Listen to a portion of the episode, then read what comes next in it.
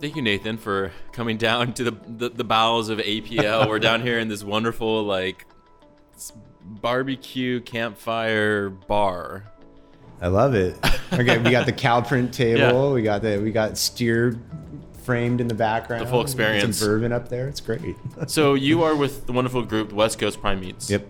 So for folks who are not familiar with you guys, how, what's the best way to what's the elevator pitch? How do you describe what you guys do? Uh, to be short, so we are an independent distributor. Independent meaning we're not owned by a public company. We're privately owned. We're an independent distributor on the West Coast who focuses solely on center of the plate proteins like uh, steaks, poultry, lamb, veal. We have a grinding room. We do hamburgers, custom blends, things like that. Uh, and we have a we have a, a poultry room on site where we can cut you airline breasts or whatever you want from that side of things. So uh, we reach from Santa Barbara down to San Diego. We even go out to Hawaii. We're in Las Vegas six days a week. We're in San Diego all the time, and uh, we're probably going to make our way out to Arizona shortly. It's a big footprint. Yeah. So uh, with that being said, what is what, what's going on behind the scenes that makes that possible? How do you describe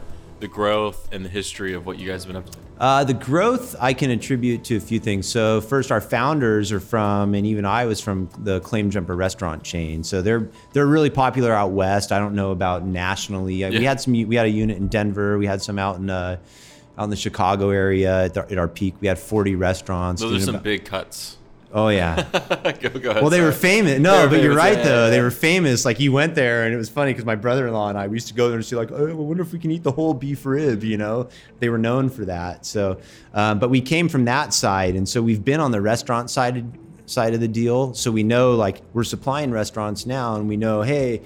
Um, it's about quality. It's about yield. It's about fair and transparent pricing. It's about these things. So I think that, along with um, our founders um, and some of their their connections and some of their uh, the people they've known from the restaurant days, I think it's a combination of those things and our service level too.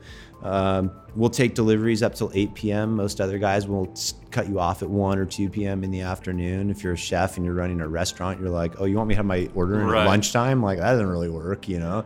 So um, you we have a couple of those types of things that will help differentiate us from some of the other guys. But um, I think on the growth side, it's that customer service aspect, and then also the the restaurant connections we've had. And since then, it's just really been more about we just constantly keep trying to just execute the same thing over and over. I mean, even even tonight at this event, I mean, we don't we don't market a whole lot. We, Yeah. we try to just provide great service and see what happens. You know. It's the type of it's the type of thing when people talk about you know they don't have a marketing budget. It's, it's all very word of mouth, and, and I can imagine that when you have a product that's so well received and understood of like how you guys from the the inception of what you guys do through carrying that to your restaurants and your chefs that there isn't much to explain. It's it's in the product. Hopefully. yeah, Hopefully, exactly. We're not perfect. We screw up sometimes, but the the good thing we have with restaurants is we'll screw it up, but then we'll we'll come and pick it up and deliver the right stuff the next day. So we realize it though, but that's that's from coming from the restaurant side. So I think that's been a big deal for us. Um, and just growth wise, we've just happened to partner with a lot of a lot of the uh, the right people. The right we have a good sales team out there. They know and understand um, center of the plate. Like I'm not. We're not out there like going, "Hey, do you want to buy some straws from us?" Or "Hey, Yeah, uh, yeah. who's your napkin supplier?" Like we don't we don't care about that stuff. We want to sell you high end proteins. We want to sell you dry aged steaks. We want to sell you uh, pork. We want to sell you Niman Ranch, who's who actually is certified humane and has all these other attributes to him. We want to sell you good product. So it's it's a little different. It's a little more focused. How do you think the consumer and, and just the, the chef world has changed in terms of knowing that there's options out there and that there's real selection? Well, it's it's funny um, on a few levels. First of all, the, and you know this, the footprints changed. Yeah. Um, even back from you know going back to claim jumper. I mean, we were like, hey, we got ten thousand square feet. How can we build fourteen thousand square feet? Like we can just keep packing them in. Like, well, the more people, the better, right? Yeah. Um, but the footprints change, so it's it's a smaller restaurant. It's a and um, that's a big difference. That affects cooler sizes. That affects uh, a bunch of different things. It also lets them be more flexible in their purchasing. They're like, okay, good. I don't need nine cases of brisket. I need two cases, and I need it to be from a good guy and a good supplier. And then um, the other thing too is the chefs and consumers. Chefs probably more so than the consumers at some point. Like you go out in your neighborhood today, probably, and you start talking like never ever with your neighbor, and he's probably like, "What are you talking about?" You know. So you you don't get that stuff. But at least our chefs they're they're starting to get educated and a lot of it's some of it's social media some of it's things like this podcast some of it's just information based but i think a lot of it's the younger generation too. They want even me i want to that's why I'm lining with some of these brands. I want to know where this stuff's coming from. I, am not buying your story that you produce this on 100,000 acres and they're, oh, you had 10,000 cattle. Like, I, that's not interesting to me. I want to know that this farmer raised it. I want to know that it came from this guy and it's a true story. And I think the chefs are figuring that out too. And uh, I think that's where we're actually also getting some traction as well. So a, a big theme I've been hearing tonight is just being very um, aware of not waste uh, of any aspect. Yeah. Um, I, I, when when that's maybe a priority or a focus of people of, of just trying to be smart but you know not be too lean like wh- what have you found that what's the balance what's the delicate balance of of you know really leveraging what you guys do well but then also being being aware of you know how that can impact down the line? Um, that's a, that's a great question because um, we get asked that all the time in terms of like we'll have a chef go, "Hey, I want something sustainable." I was like, "Okay, well, what does sustainable mean to you? Right? Does it does it mean it's local? Okay, because that's an option. But just so you know, if you want a good steak, it's probably not going to come from Bakersfield, or it's not going to come from Fresno. Not actually, there is. I actually know a guy who has good steak out there. But anyway, I get um, idea what you're saying. You know, but in ge- like in general and all that stuff, and then you think about it too. Okay, well, if you're going to feed an Angus steak in California, where are you going to get all the corn? Because we don't grow corn in California. So if you're having to truck corn in ten times a week, and you're going okay, or it doesn't balance out, or I can come to a, a a ranch in Colorado or a ranch in Nebraska or a ranch in Iowa and they they feed them, grow them. It's on a farm that's been it's it's been in the family for generations. Um, they they support the local economy. They um, they rotate crops properly, so it's like a little ecosystem going on.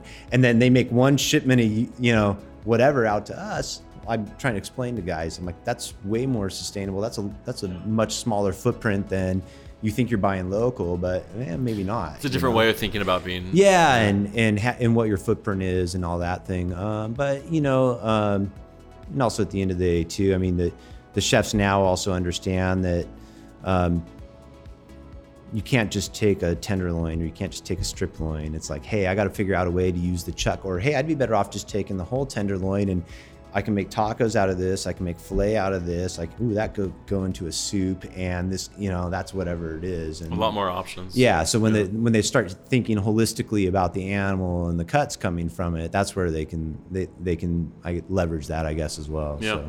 So. Uh, do you feel that there's a stigma at all associated with the work that someone like West Coast Prime Meats does? Because people are, you know, they want to they want to have both sides.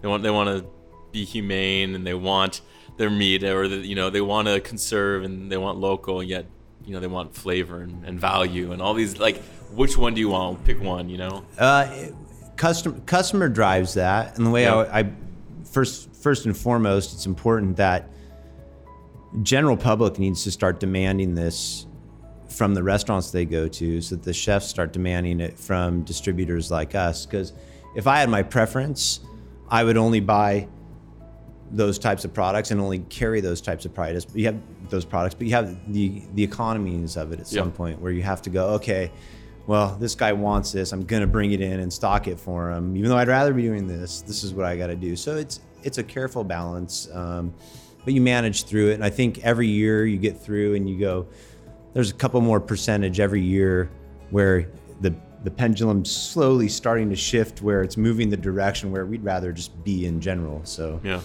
I think it's great to hear, especially with like Niman Ranch, when they're talking about being conscious, being involved in every aspect of the process, and yet you can still demand a price that you can grow and and and you know like you can you can offer a phenomenal product and you can be sustainable or you can be more be conscious of you know how, how you're supporting those restaurants or ranchers or local stores.